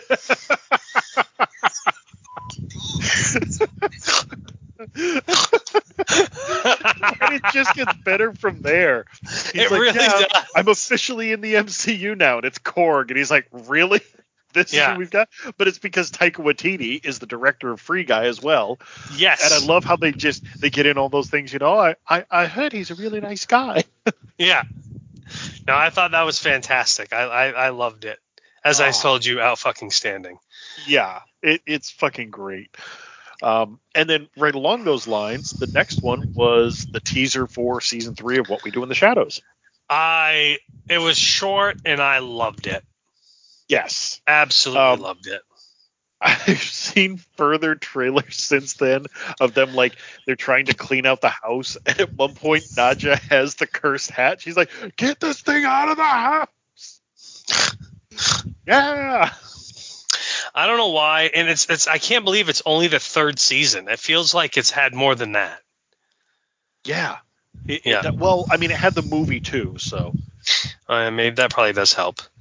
Uh, Modern Love season two. I honestly didn't watch the trailer very much, but we're gonna I'm gonna watch the show on Amazon. yeah, yeah. Um, you know, they put Kit Harington front and center. Well, yeah, Okay. You know, it, they're trying to bank on the Star trailer. Yeah. Um, we got a teaser for the Chucky TV series on Sci-Fi. I'll watch it. It's on No. USA and Sci-Fi. Yes. Uh, I will tell you this was one of my news pieces, but it fits in right here. So apparently they were talking about it. The creator was talking about it, and um, they've been budgeted 10 F bombs per episode. Holy cow, that's a lot. They're- Yeah, they're allowed to have. And he said, and part of me wanted to take one episode and like not have Chucky swear at all the entire episode, and then at the very end just turn to the camera and go fuck, fuck, fuck, fuck, fuck, fuck, fuck, fuck, fuck, fuck, fuck, fuck, fuck. And I was like, that's fucking great. I would love that. That would have been that would have been fucking great. Um, but yeah, You sent me- 10 f bombs. Yeah. Yeah, I'm looking forward to it. I'll, I'll watch it. I mean, I've watched every other Chucky movie that's come out. Some good, some terrible, but yeah. Yeah. Um, the trailer you sent me for the Disney Plus documentary Stuntman. I Where the fuck right did this come alley. from, dude? Like this, there, a guy who idolized the Evel Knievel who became a stuntman, and he actually does the Snake River Canyon jump, and I hadn't heard fucking nothing about this. Like that blew me away. I cannot wait to watch this. I, I as soon as I saw it, I was like, Mike needs to see this because a Mike's a big fan of stuntmen. B Mhm. Mike's a big fan of documentaries, and C Yes. Mike's a big Evel Knievel fan. So Yeah. it Yeah. all fucking hits. It really did. So I'm pretty fucking excited about this. Uh, what did you think of Naked Singularity? Weird. Yeah. Like it's got so many stars in it, and it seems like it's something that I should want to watch, but and I don't why know. is he holding a katana? I, I know. That doesn't make any sense. He's a he's a he's a fucking public defender. Why is he holding katana?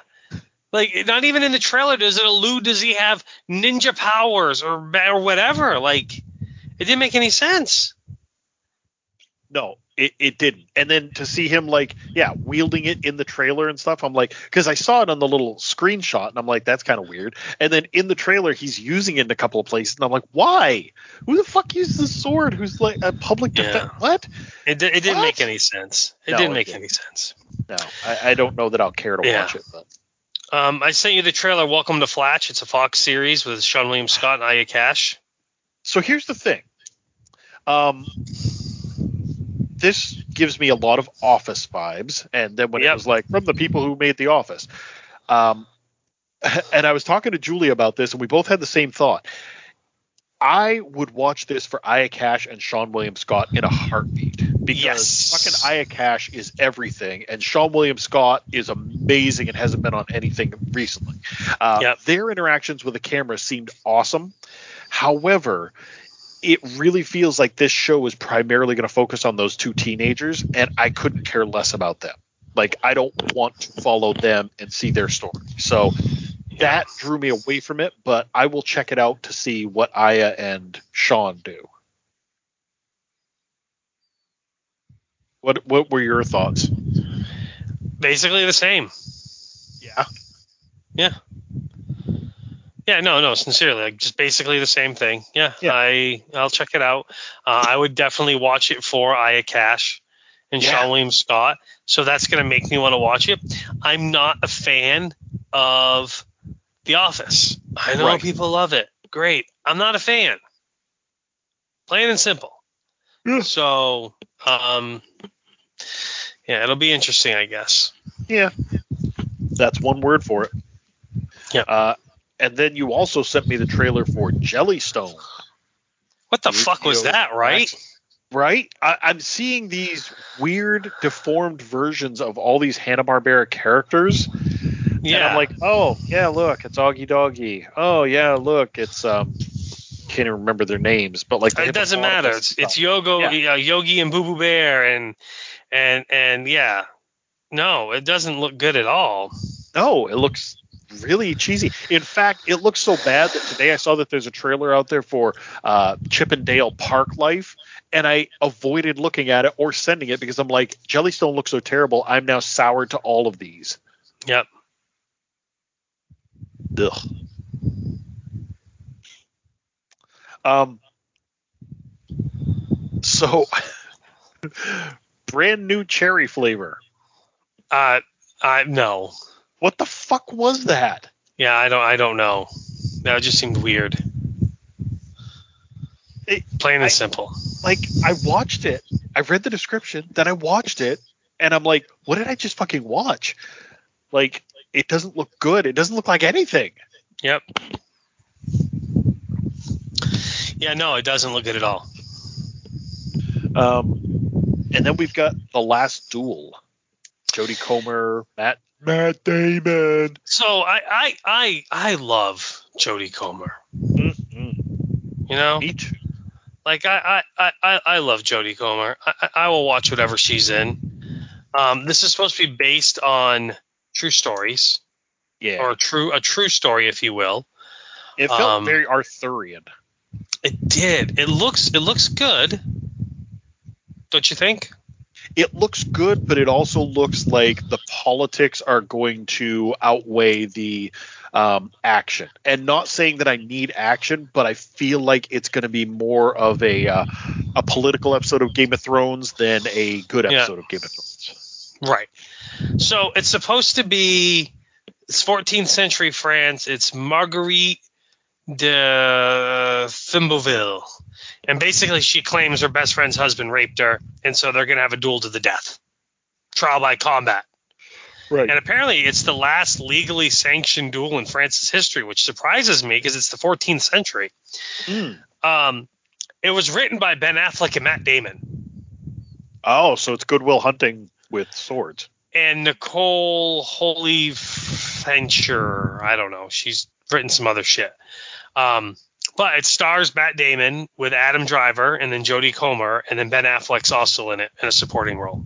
Uh huh. Um, but yeah, I, I I plan on on watching it.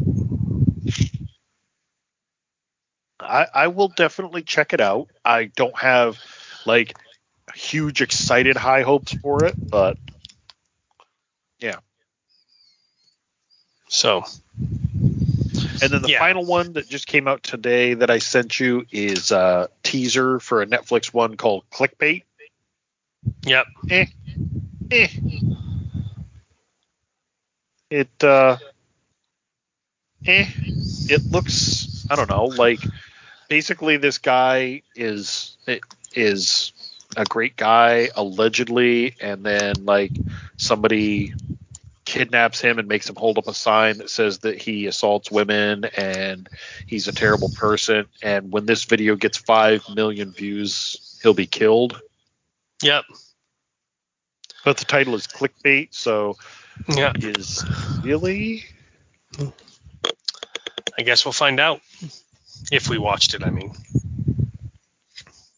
so Yeah. that's all the trailers and some news. Do you have any other news you wanted to share? I do do you I have I have a bit. I have a news article I'd like to point out. go for it Uh, this kind of came out of the blue, and I just randomly ran across this.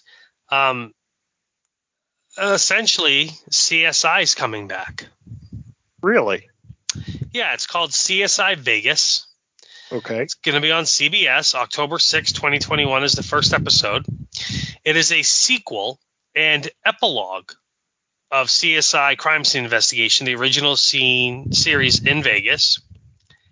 Um, here's what's kind of neat, I guess. I don't, I don't know, maybe it, maybe it's not. But like the first original CSI series ran from 2000 to 2015, and we had 15 seasons. And then they did like a two-hour movie finale. Uh, and then they had CSI Miami that ended in 2012, and CSI New York that ended in 2013, and then they did CSI Cyber, which fucking suck, and ended in 2016. So we haven't had a CSI show in five years, if you will. wow And um, yeah, and uh, now uh, with this new CSI show called CSI Vegas, it brings back William Petersen as Gil Grissom. huh. and he is returning as his character and he had left the show in like you know like five season five or six or something like that uh, Jorja Fox is coming back as Sara Sidle and we're also going to get david hodges back who is one of the main like big um, csi techs in the lab if you will and apparently um, uh, Paul Guilfoyle is coming back as Jim Brass for a couple episodes, but there's also a lot of new characters we're going to meet. So I, I really enjoyed the first CSI. I did watch every episode of that. So um, I'm curious. I'd like to see what they do with. If you think about it, 21 years after the original season aired, technology has changed a lot. So that'll be interesting to see how they do that. Yeah. So, um, yeah, I'm kind of curious about it. Looking forward nice to it. nice that's cool. Yeah. What you got? I don't have I don't have a lot. Um, uh, we talked about it a bit earlier, but apparently they're already working on a sequel to the Tomorrow War. oh, Yeah, really? They're going to have Tomorrow War Part Two. So, is this going to be five movies wrapped up in one? Like, I, I don't know, but yeah, they're to make a sequel. Um, this is interesting. Matthew Vaughn, the guy who did um, First Class and uh, Days of Future Past, and then went on to do the Kingsman movies. His next one is going to be a movie called Argylle, and it's a new action franchise. It's going to be like a spy thriller, but it's based on the soon-to-be launched spy novel Argylle from author Elly Conway. Follows the world's greatest spy Argylle as he's caught up in a globe-trotting adventure. Um, and Argylle will be the first of three films in the franchise. It's set in America, London, and multiple locations across the world. Mhm. Um, Henry Cavill will be in it. Sam Rockwell, Bryce Dallas Howard, Bryan Cranston, Catherine O'Hara, John Cena, Sam Jackson.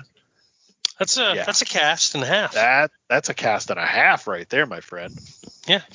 So I and I loved all of Matthew Vaughn's stuff so far. So I'm definitely down for this. Nice. Um, we know Loki's getting a second season. Oh, so they've announced that Deb Morgan is now going to be in the Dexter revival as well. How? The same way John Lithgow is. Oh, flashback scenes or something?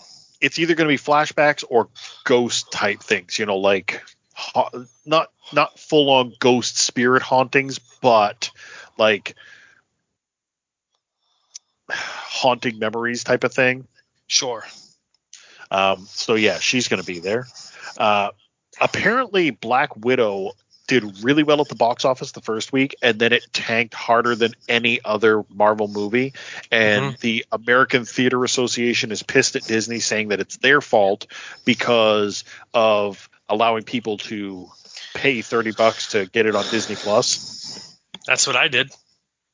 I, I can't wait to see what happens with um, Suicide Squad. Which is going to be on HBO Max and the movie Yeah. theaters. Yeah.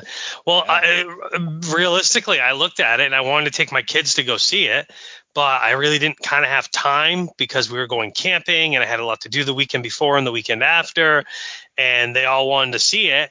And, you know, it was going to cost me like 35 bucks to take them to the theater to watch it, plus, you know, buying snacks or whatever.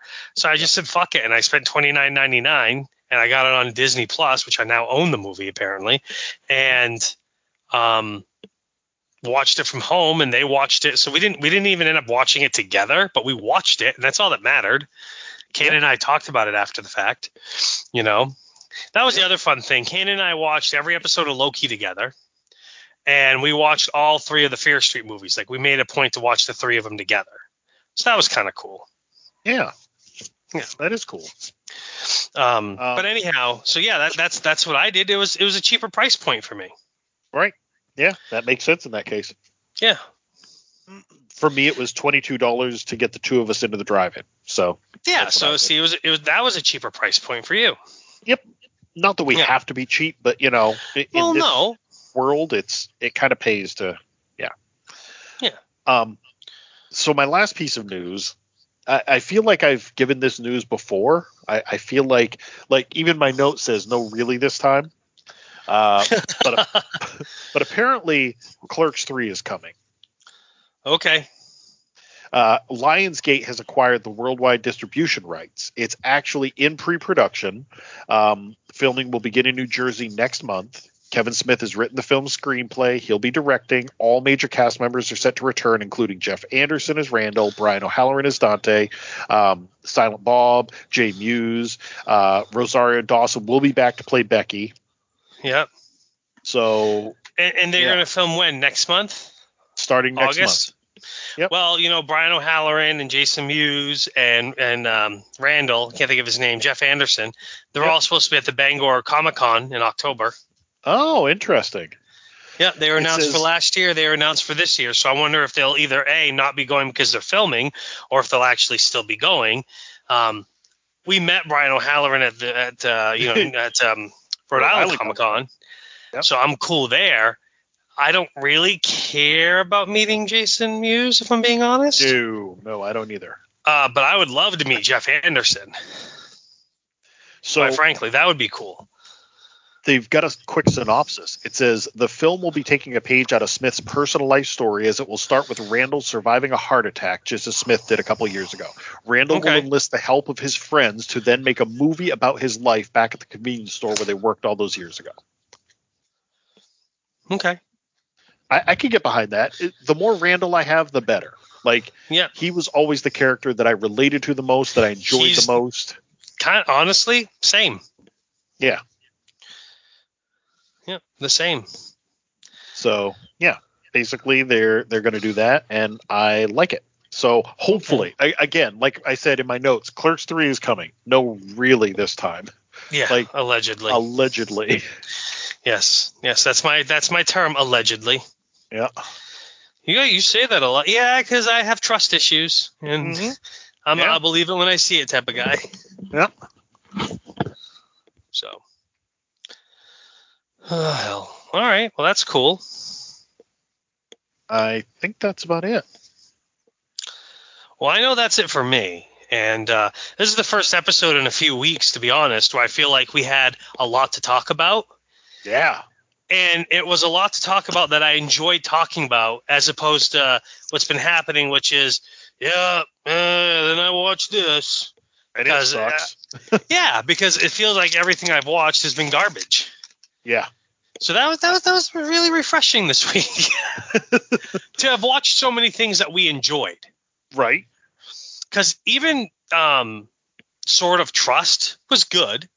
Mhm. You know, again, I, it it didn't pass the I'll watch it again test, and either it did War of Tomorrow or the Tomorrow War, whatever it is. But um, I enjoyed everything I watched. I would totally watch the Fear Street movies again. Nice. The Fear Street movies are movies that if they came out on home video, I would buy them probably. Mm. I yeah, I Yeah. friggin' enjoy these way more than I thought. And like I said, it's a further testament that Julia doesn't like horror and she got hooked on them just as hard as I Yeah. did. So yeah, Yeah, that those are definitely movies I would add to the collection. Yep, I could see that. And I don't add movies to my collection very much anymore. Me either. And truthfully, 1978 was my favorite one of the three, but the way they tied all three of them in together, it's so enjoyable. Mm, I can't wait to finish it. And someone who hadn't watched any of them said to me, Does it matter what order you watch them in? Yes, it absolutely Yes. does. Yes. You need to watch 94, then 78, then 1666, and you'll really understand why you need to watch them in that order when you finish 1666. Gotcha. So, Can't wait. but anyhow, uh, you can find me on Twitter. You know, if they haven't suspended my account again, I'm Superstar ML, I'm the Quantum Geek G33K. and that's the show. We'll talk to you next week for real. Yeah, realsies.